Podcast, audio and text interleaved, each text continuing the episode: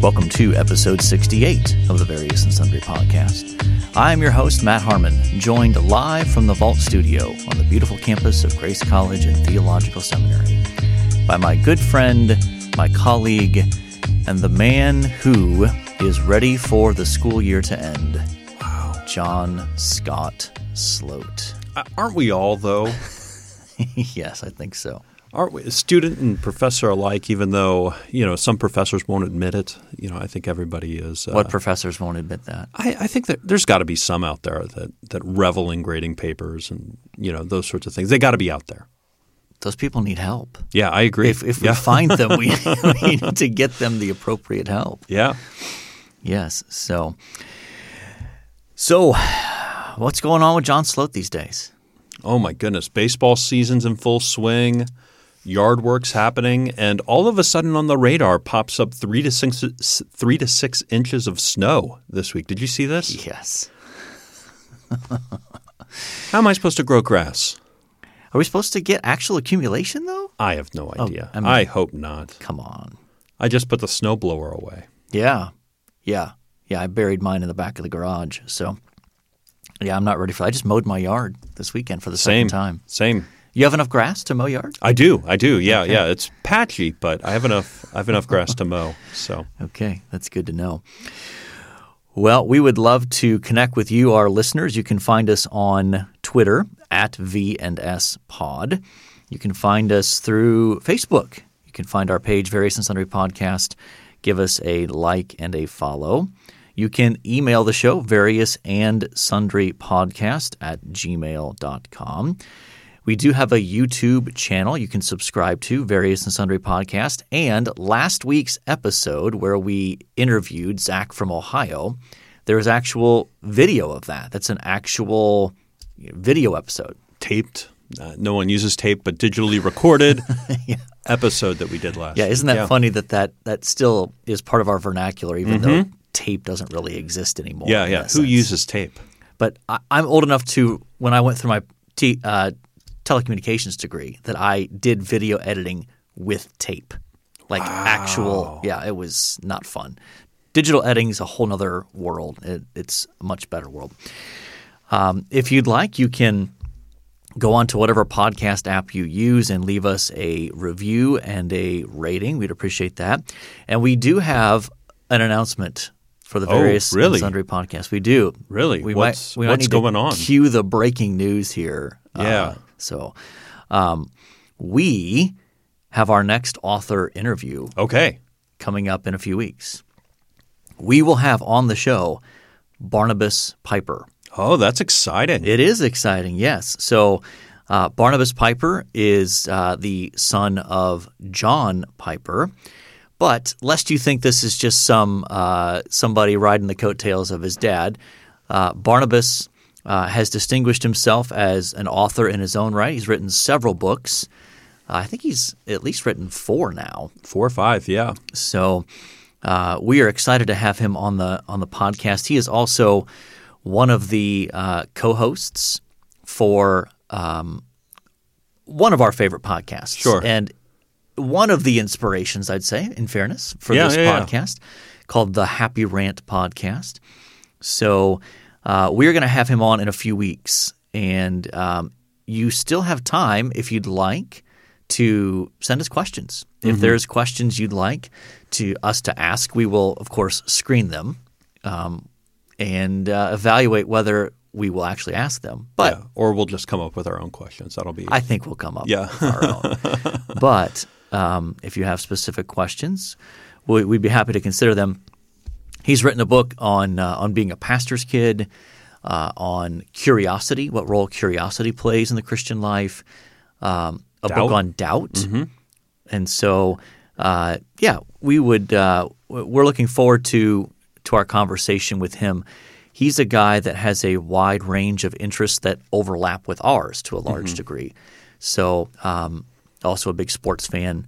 So I'm looking forward to that. Yeah, It'll be good. should be should be good. Yes. So again, feel free to send in questions for Barnabas Piper. We will be interviewing him in a couple weeks. But all right, we should move on to what's going on in the world of sports here, John. It's a slow time. Uh, Yeah. We're, we're in early baseball, and we're not yet late enough in the NBA for the games to really, really matter, you know? Um, so We have some housekeeping affairs to take care of here, though, in the in the realm of sports here, right? With with well, are you talking about March Madness? Yeah. Oh, okay, Yeah. okay. Because we, I guess we didn't tape an episode last week. Right. And the week before the episode we recorded, we recorded on the Monday of the championship game. So That's right. The championship game was set between Baylor and Gonzaga. Yeah. but uh, we didn't know the result, obviously. So, um, so yes, Baylor put a whooping on Gonzaga, just a dominant performance, and um, perhaps more importantly for our listeners is the bracket challenge. Yeah. You won, I, I did. I've never won a bracket challenge before in my life. and it just so happens that you organized this. So, are I we? did. Are we going? Are we? Are we going to uh, expect some conspiracy theories about um, bracket challenge fixing? Should we expect some lawsuits to be filed to challenge those results in court? I mean, unless you can prove I have connections to the Yahoo family or whoever owns Yahoo, uh, then sure. But I, I don't have such I mean, the, the deep state does have long tentacles, John. yeah. I, I don't even know what that sentence means. um, but but uh, you, you did win. But I, I feel like we should still probably give some sort of prize to the next person who uh, who came in second, I guess. Uh, who's not a host of the of the podcast? Mm-hmm. Sure, I, I feel like sure. I feel like that's that's doing a solid. That's fair. And that was uh, that was Kevin J. Kevin J. So we're going to need to connect with Kevin J. Mm-hmm. You know who that is, don't you? I believe so. Okay. So we'll need to connect with him and uh, see what book he'd like. Yeah. Yeah. I mean, we have we have a bunch of them. So We do, yes. In fact, the room we're sitting in right now ha- has the largest private collection of my books. I think in in the at least in the United States, maybe in the world. yeah, yeah. Although the the Gospel Coalition last week gave it a run for its money, there was you you had quite a few books there. Yeah, yeah, that was nice. It was nice to see those out and at deeply discounted prices. Yeah, So yeah. But we'll talk more about that in a minute. we will. Uh, so one other sports thing that happened was the Masters. Oh yeah, the Masters Yeah. happened. Did you watch much of that? I turned it on for a few hours. Usually, I tune turn in on tune in on Sundays, and uh, if it's close, really pay attention. It wasn't really that close, um, so I think I tuned away pretty quickly. But yeah, I tuned in for a little bit. I like watching the live streams of 15 and 16 and Yep. seeing seeing those holes played, and that's always good. So Yeah. So uh, Hideki Matsuyama was your winner. oh yeah, uh, I believe the first Japanese man to win the I believe Masters. so. But Yeah. he also uh, didn't he win it as like a junior like ten years ago or something. So they always honor the guy who, uh, as the best amateur, plays. Right. And so he won the he did the best amateur score. Right. At, at the Masters Right. ten years ago or something like Right. that. So, Okay. yeah, that I think that's what you're thinking yes. of there. Yep. Yep. So um, yeah. And he's he's always been a good player, consistent. Mm-hmm. So good. I like guys that have been around for a while, have, have really worked at the craft, and to see him win was was good. I just wish he had a somebody challenging him a little bit. yeah. He he got out to a I think he had like a four or five shot lead going into Sunday. Yeah, and, I think it got as close as two, but Yes. Yeah, and the the guy that was playing with him in the final group, I forget who it was now, had a chance because uh, Matsuyama uh, bogeyed one of the holes, or no, double bogeyed, I think, and then that put it within like two. yeah, And then like the very next hole, the guy playing with him ended up like triple bogeying and just blowing up. So anyway, the, I, even if you're not a golf fan, sometimes the drama of that back nine on uh, on, On the Sunday. Masters on Sunday Yeah. is, is is really entertaining. So and the the the whole location on 16, the par three. Classic, yeah. Oh my goodness, it's iconic. Yeah, yeah, you put it down at the bottom of that hill there, and so you and see just watch the balls funnel yeah, to it. you Yeah. see- you see guys hit it up high on the slope, and then just watch it funnel down there, and Oh yeah. But anyway, um, let's talk about your, your your Mets. We'll get to your Knicks, but let's Okay. let's quick Mets update. Yeah. They've they've played a game by now, right? I mean, they had a rough start to the season with with the COVID cancellation. Well, okay, so part of that is they've had more canceled games than than any other team uh, in the majors at this point. Okay. Uh, so they've had a little over half of their games canceled by either rain, COVID, um, snow in Colorado, Okay. Yeah. and uh, they're supposed to play tomorrow, Tuesday. So when this drops today, in Chicago, and the word is is that that's going to be snowed out uh, as well. So, um, so there's that challenge uh, to the start of the season. Hard to get consistent. Yeah. Um, our pitchers, though, our top three pitchers have a combined ERA of like 1.4 right now. Uh, so Jacob Degrom Saturday at the front end of a double he- of a doubleheader struck out nine in a row at one point during the game, uh, and ended up winning the game. Um, it was a great game, and then uh, Stroman, Marcus Stroman, over the weekend also threw a one-run game. So the the starting pitching has been really really good for us. And remind me quickly. I, I think I think this has happened since we last recorded an episode for, for uh, on a regular schedule. Here was wasn't the there was some walk off ending to a Mets game that had Nate from Ohio uh, worked up, and he texted. Oh us. yeah. But remind me how that game ended. It was some Yeah. bi- bizarre way that the game ended. So yeah, it was against. Uh, oh my goodness, it was against the Marlins, um, and the Marlins were up a run, and then we in the bottom of the ninth we were able to tie the game. So it was like three three. The bases were loaded. There was one out, I believe, and Michael Conforto, uh, who's up for a big contract this offseason, um, was at the plate, left-hander, and just was in a huge slump, like couldn't hit the ball. And so uh, the count got full. He fouled off a couple. It was nice to see him make contact at least. And uh, a pitch, a curveball was coming in and started at him and then moved over the plate. Sure. And he got nicked on the elbow, but upon review, he clearly leaned into it a little bit Uh huh. Um, and it was a strike. And so, if it's a strike, it's not supposed to matter. It's just a strike. It doesn't matter if you get hit. You shouldn't be in the strike zone. Right. Um, however, the ump missed that rule, came out and said, "Yeah, I screwed that up. Let him take first. Everybody moves around. Uh, it was a it was a walk off hit by pitch that never should have been a hit by pitch. Oh, Major League Baseball. So- Sometimes it can't get out of its own way. Yes, yes. Um, it was a it was a fascinating ending, and then to to hear the scorn uh, toward Michael Conforto was was wild. Yeah. over uh, over the airwaves. But Yeah. yeah, that you know they uh, they won that game. They've won. Uh, I think they're they're eight and four right now, so they've played uh, twelve games. So they're in first place, which I'm really excited about. So they're on a hundred game pace right now. So we'll we'll see what they do the rest of the year. And your Knicks, your Knicks are on a bit of a streak here. Yeah, six or seven in a row. Um, so they they've seemed to be playing well. They're sixth in the East, which is really exciting. So hopefully we make the playoffs this year. It's still I think pretty tight.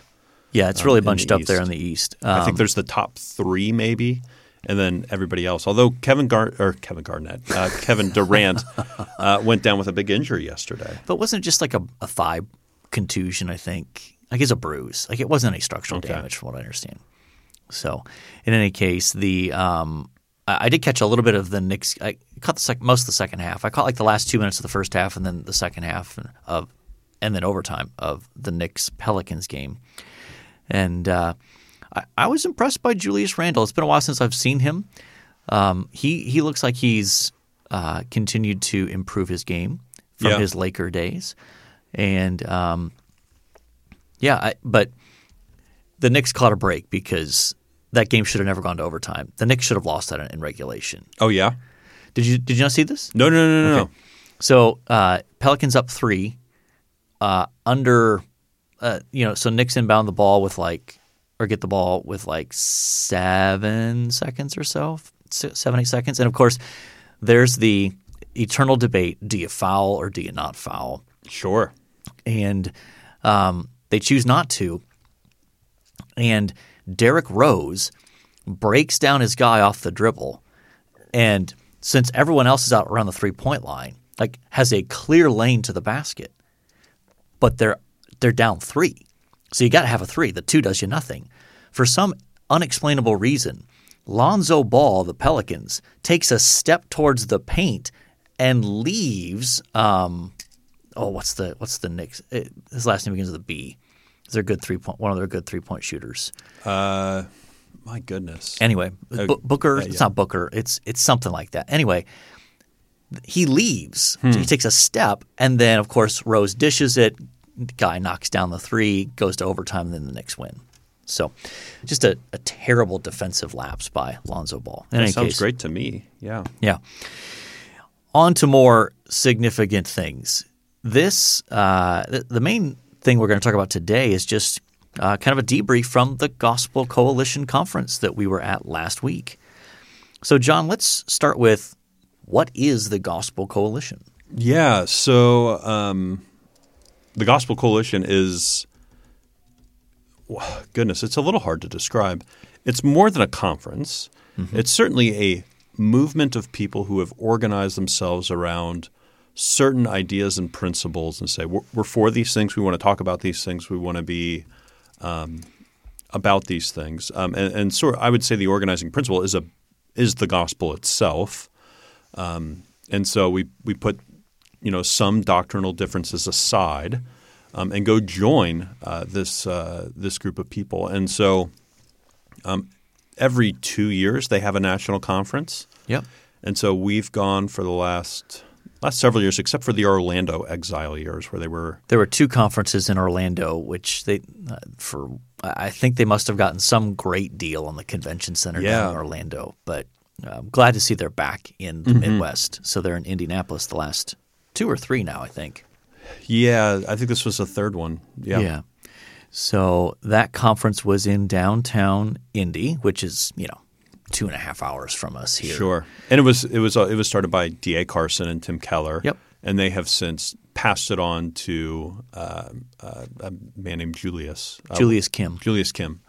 Um, and yeah, seems to be doing really well. They have a pretty successful website, uh, a number of blogs. So, so they they do quite a bit. Yeah, they're cranking out lots of materials. They're they're in, in one sense a yeah. I mean, coalition really is the right term for them.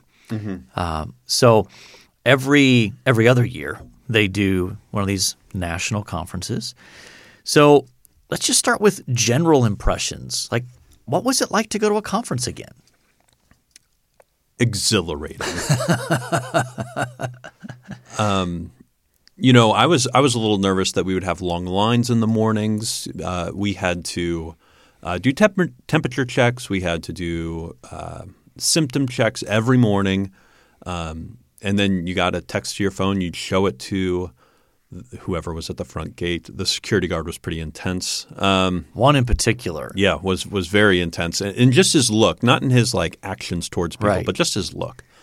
Um, Like, but like he was screening for potential terrorist activity. yeah, I mean, like like I know someone's trying to smuggle in a bomb or something. Yes. You know, that was, that was sort of the yeah, look he had. He's gotten the intel from from, from the FBI that. Uh, so, yeah. But everything was really smooth. Getting that uh, daily bracelet on was was really no big deal. Um, yeah, and things were things were it, it, it ran smoothly. yeah, major props that in light of COVID and all that sort of stuff, it was a phenomenally well run conference. Mm-hmm. They made it as I, it's hard for me to envision it being any easier or um, user friendly, so to speak, than it was. Sure. So that was impressive. And I think didn't they say there were like about twenty five hundred people? I think twenty five hundred was the right in number, person. which is about half, I think, of what we. a little less than half, I think, probably. So so that was good. Just the general conference experience was was well done by by them, and um, I I will say, wasn't it a little disorienting though? Like you're kind of out of out of practice of of the conference routine, right? It just being around that many people. Like I, I'm I'm not a person who's like nervous about that or anything, but it's just when you haven't done it for a while, it's like wow, there's a lot of people here, and then seeing um, you know, people gathering in rooms and still being socially distanced ish in some ways. Um, but yeah, props to them. So, John, what are some big, uh, what are some highlights? Well, I mean, it seems as though Grace Seminary had a had a booth at the Gospel College. They definitely had a booth, and it seems like things went well. Yeah. It seems like we got a lot of names. We were people stopping by, thanking us for our ministry as a seminary, uh, uh, ministry as a college. All, all that seemed to be going really well. Um, I had staff members at Grace's parents stopping by and saying, "Hey, my son works at Grace," you know, th- this or that, and that was pretty cool. Um, and there was just, I mean, it was, yeah, it just felt like we had a, a lot of momentum as a seminary there. That was that was pretty awesome. Yes, yeah. Shout out to uh, Rob Newfer and Gabe Tribbett in particular for their hard work in manning the booth and having conversations. It felt like about every time I, I walked by there, Sure. there was someone, and often more than one person, um, finding out more about our programs and, and degree offerings and, and that sort of stuff. So that was good. But um, yeah, I know for me, and I, I- know you share this, but probably one of the biggest highlights was just connecting with friends. Yeah, yeah, Uh, it was great to to go down together, and we were joined by by Brent, our dean of chapel here on campus. Uh, went down for that, so had a nice Airbnb that was like two blocks away from the convention center. yeah, and had had a pool table. So I know I know Brent and I played some pool. Did you and Brent play any pool after I left? I, I played a little bit while I was waiting for him at one point. Okay, so okay. not any like serious billiards, but yeah. Okay, and um, and fun to connect with uh, friends that I don't get to see very often. Yeah, yeah. It was honestly, it was a lot of fun for Brent and I to be a fly on the wall for your connections with uh, some some of the people you know from your Wheaton PhD days. Yeah. So in particular, I got to hang out with uh, Ben Gladd, Yeah, good friend from Wheaton PhD program. Uh, we've co-written a book, "Making All Things New," and um, and then also getting to uh, to hang out with G.K. Beale. Yeah, he showed up at one point. I know you guys did dinner with after I left. I left early to go teach, but uh, but you guys got to hang out with him uh, one night for dinner. He just showed up in the evening uh, one night. Yeah, when we kind of went out for for a fourth meal kind of Yeah, thing, yeah, yeah. where we went to a, a local establishment and had some fish and chips, Mm-hmm. a whole series of appetizers and that kind of thing. So, um, and he just he showed up and regaled us with tales of weal and woe. Told us about his move to, to Texas as yes, well. Yeah, yeah. he's, he's uh, finishing out his year at Westminster in Philadelphia and then moving down to RTS Dallas. And so, and then the next night after you had left, we we went out to dinner back to that same Mexican place that we went the first. Oh, really? Night. Yeah, Yeah. because that's where Beale wanted to go. And uh, yeah, it was uh, it was it was quite fun. He's uh, he's an intense person, yeah. but um, loves loves loves to uh, relive some of those days at Wheaton when we were uh, there together. And uh, you know, we we may or may not be putting something together in the works to bring him to campus. Really? Yeah. Okay. That, that's what happens when you have the Dean of Chapel there, you know? Yes. Yes, it does. Yeah. Yeah, he's he's the he's the the mover and the shaker. He's the one with the purse strings to uh, to make that happen. So, Yeah, it, it's an interesting relationship because I'm I'm a Brent is a dear friend, right? Yeah. But it's hard to go to go to those things like and not and not be the person. This guy, you got to get this guy for chapel. Yeah. This guy, and so I just try to take a sort of like, mm-hmm. And Brent, what what do you think of this guy? Well, I, th- I think he'd probably be pretty good. You know, this this or that, or you know, I could see him doing this. I could see him doing that, and you know, without you, you don't want to be the guy that's constantly coming to the dean of chapel. Oh my gosh, this Yeah. guy. You know. Yep. So that was good. Just connecting with friends. Um, you know, that's one of the one of the best parts of of conferences in general. Um, you know, the content is good, and we'll talk about that in a minute. But um, um, yeah, just getting to see friends, and especially in person. you know, Zoom is is has been a nice kind of backup technology that's man- allowed us to do a lot of things that you know Sure. 15 years ago we couldn't have done in a pandemic, but doesn't compare to the in-person kind of uh, in, in interaction. And I think that's one of my highlights, just the energy uh, that comes from being at Mm-hmm. a, uh, an in-person conference. You know that it's hard to beat. Um, it's hard to do on Zoom. So I have a number of conferences that are like, hey, we can do this a lot cheaper if we do it on Zoom, and we can get a lot more people. True, but you can't get that same person-to-person interaction. I just don't think that's going to be long term sustainable. No, I don't think so either. I mean, I think I think it could be a a both and mm-hmm. where you're going to offer conferences in person and then charge for live stream access, which that's been going on before COVID. You had you had situations like that where I think even Gospel Coalition would allow you to yeah, like I, I know a couple of years ago for the Gospel Coalition Women's Conference, my wife hosted like a watch party for some of the sessions in our basement. So, hmm.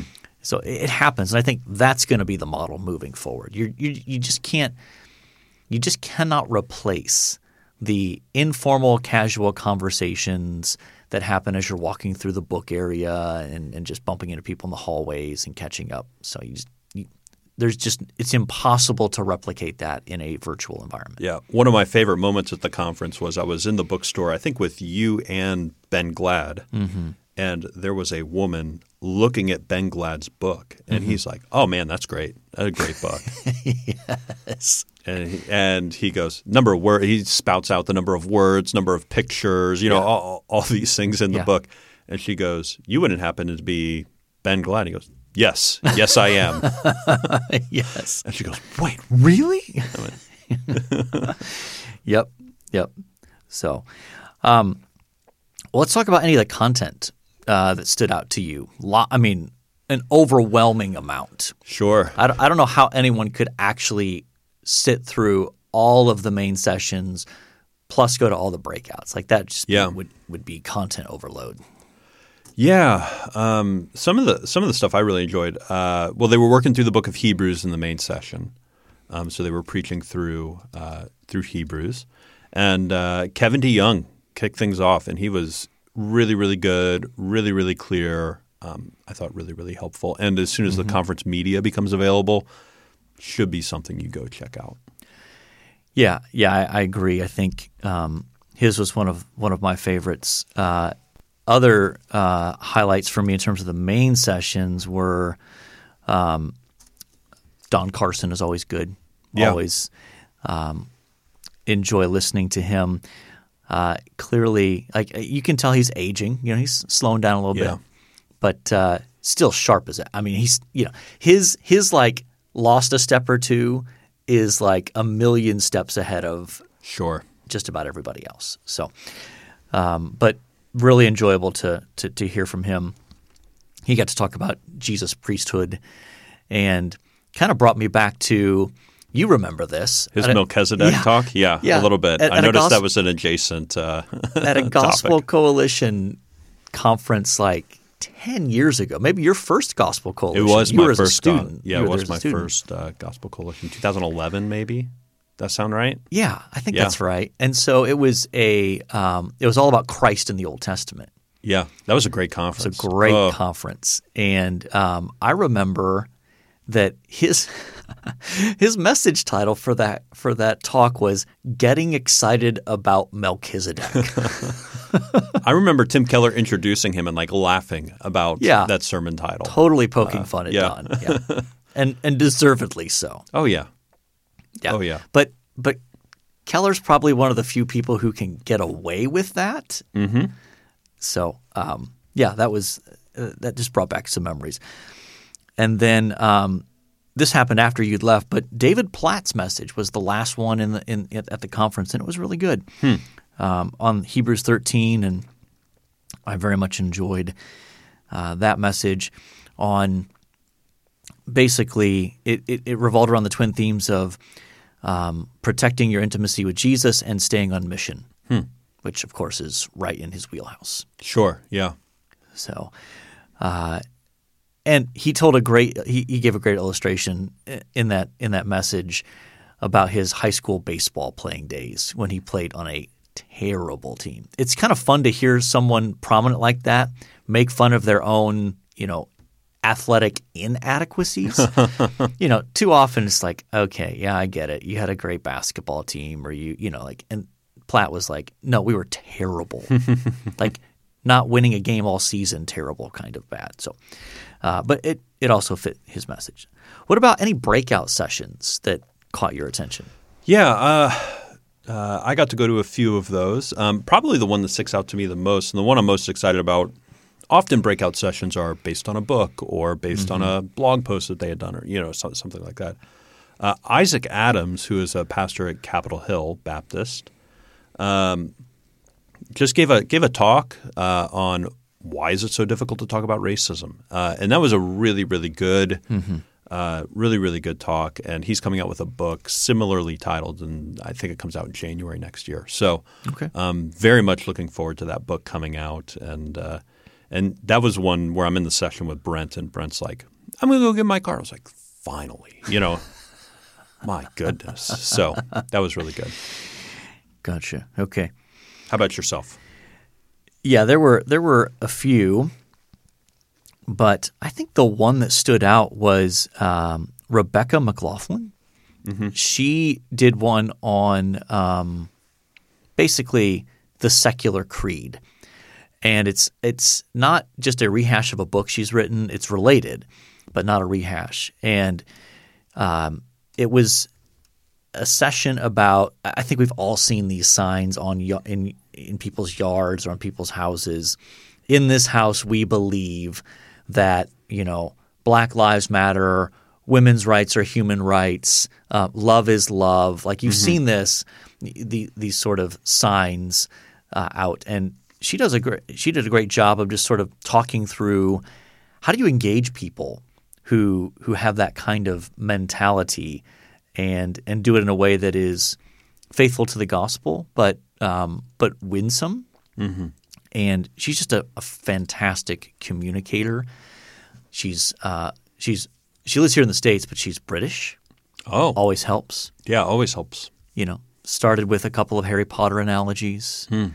and um, yeah, she would also be someone that uh, I wouldn't mind having on campus here because I think she can talk about a wide ver- wide variety of of topics um, that would be helpful for our campus and our students. Well, we know the Dean of Chapel. There you go. We do. Yeah, we do. Um, I think unless there's another highlight you were dying to hit, I think maybe we should touch on some books. Conferences are a great opportunity to pick up some books at deeply discounted rates. Sometimes yeah. they're giveaways. Sometimes they're just really affordable uh, options there. So uh, I'll start. I, I picked this up not as a I probably plan to read this anytime soon, but more just to have it on the shelf when I need it. John Piper's book Providence, which is not about the city in Rhode Island. it is about God's um, providential rule over creation, and it is a 750 page tome. It qualifies as a tome, I think. Yeah, it's got that. It's the maroon cover one, right? It's got yeah. that reddish maroon yep. cover. Yeah. Yep. So I, one of those that I think I want to pick that up and have that on my shelf. Um, what about you? Anything that? So um, two that uh, two that I, am looking looking forward to. Um, one is uh, by Tim Keller, uh, "How to Win the West Again." Uh, I always mm-hmm. find his thoughts on that stuff really really interesting. Um, and then uh, the other one uh, that I picked up at Ben's recommendation, Ben Gladd's recommendation, uh, what About Evil uh, by Scott Christensen, mm-hmm. um, sort of an exploration of evil and God's providence. So uh, that that one's quite large as well. I think. Yeah. Four or five hundred pages, but I, I had to. They ran out, so I had to order that one through the publisher there, and I got the same price and one dollar shipping. So it should nice. hopefully show up in the next week or so. Okay, good deal. Um, let's see. Uh, uh, I'll mention a couple others real quickly, and then uh, and, and, we can put links to these in the show notes. Absolutely. Uh, Tom Schreiner came out with a second edition of his First and Second Peter and Jude commentary. The first edition was amazing, hmm. so I'm sure the second edition is going to be just as good. And uh, Randy Newman, a friend of mine, has written a, a couple of great books on evangelism his his initial one was called Questioning Evangelism, not like like doubting it, but using questions in evangelism to Sure. facilitate good conversations. And he's come out with a second edition of that. He'd be another guy that we could consider bringing onto the podcast to talk about evangelism. He Okay. is a great, uh, a great guy. He is a, uh, a messianic Jewish believer. So, um, and he has a phenomenal sense of humor. You remember when he came? Were you here when he came? I to don't visit believe I was. Lake? No, Okay. no. He's been here at Grace and uh, spoke at our church. So, we uh, it'd be good to to, to consider that. And then uh, I mentioned Rebecca McLaughlin. She uh, has a book called The Secular Creed, which is worth checking out. And then Kevin DeYoung just had a book come out on men and women in the church. That's a, a good discussion of complementarianism and what that looks like. So, any last thoughts about Gospel Coalition? Um, the only thought I have is that uh, conference media should be coming out in the next couple of weeks, so you you should go check it out. Um, Yeah, I'm not sure how that works. I know that I I think that those who registered for the conference might have exclusive access to that for a period of time before Sure. it goes public. okay. But in any case, worth keeping tabs on for sure. All right, this is episode 68. So we need an athlete, John. Yeah, yeah. Let's uh, let's run through our list here. Um, do you want me to to read off um, this list here? Well, why don't you why don't you do the professional athletes, then I'll handle the Ohio State guys. Okay. Um, so Yamir Jagr. Jaromir Jagr, yeah, what a name. Yeah, good name. Good uh, Russian, I believe. That I don't know. Okay. I'm not a hockey Okay. guy, so Um, he played in the NHL for what feels like forever and was a prolific goal scorer. Yes. Yeah, second most points in league history behind Wayne Gretzky. I assume that includes goals and assists. Yeah, goals and assists are points in, Yeah. in hockey there. Um, Albert Pujols apparently wore 68 in a spring training game or se- I think a spring training season Okay. early in his in his years. Okay. So I'm not sure if that really is going to count, but Yeah. In any case, uh, for Ohio State, we actually have uh, three uh, three guys. We've got Jim Stillwagon, great name, defensive tackle, 68 to 70.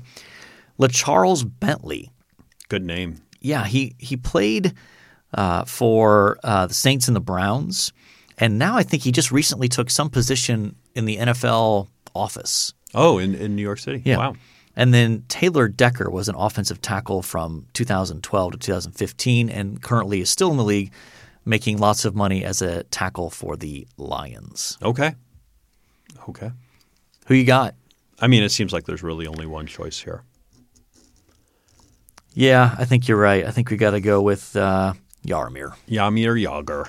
Yeah. So, okay, on to one thing you liked. Yeah. Um, so this weekend, I sat down on Saturday and was looking for something to watch and came across a very well done four part documentary called This is a Robbery.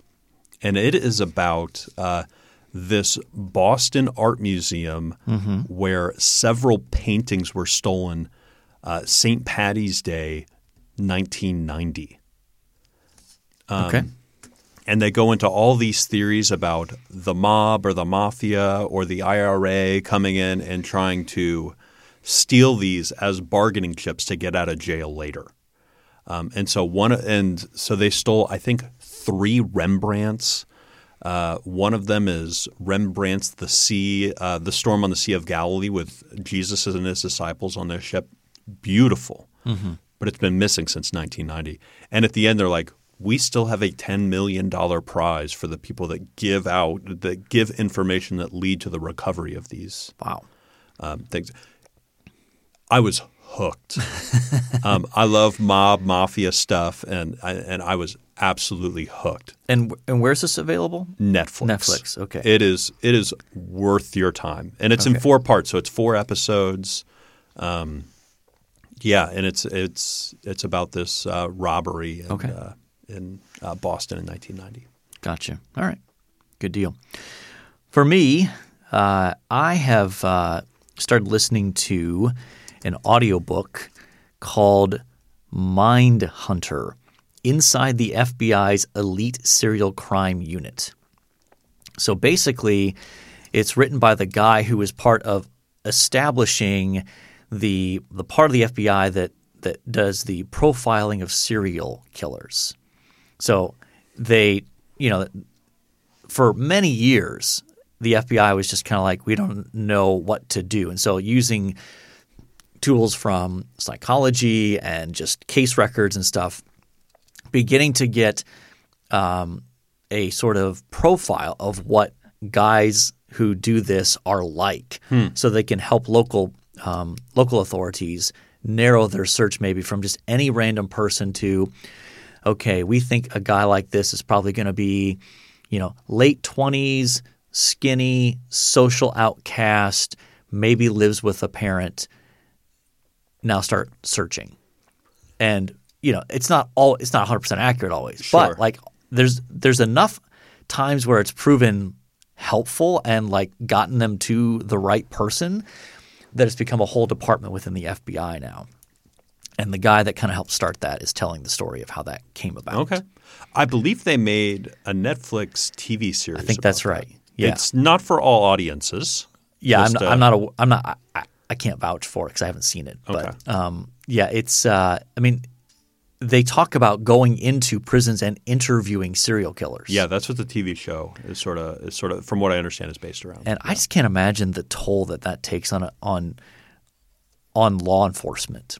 Like just in generally think about the toll that you know people who are in that field have to experience the the dregs of human society oftentimes. But people who are especially focused on the particularly heinous, understanding and finding serial killers, just you know that that can't be good for your health long term. Yeah. Yeah. Well, on that cheery note, I, I, I think uh, in light of the fact we've we've uh, we've talked Knicks, we've talked Mets, we've talked Masters, we've talked Gospel Coalition, we've talked Jaromir Jagr, we've talked about uh, crime. What is it about? What does this say about our interests that uh, we both said something related to crime? Interesting. that uh, we picked for something uh, that we liked this week. We'll, we'll we'll have to call in the the, the mind hunter and, and Yeah. have him evaluate us. Well, I, I think I have my one thing for next week already picked out, so it will be another crime uh, related thing. So just to make sure you write it down. yes, yes. So I think we are ready to call mission accomplished. I think so. Yes. And so uh, make sure you, if you have questions for Barnabas Piper, reach out to us. But all that's left to say at this point is until next time, the Lord bless y'all real good. Later.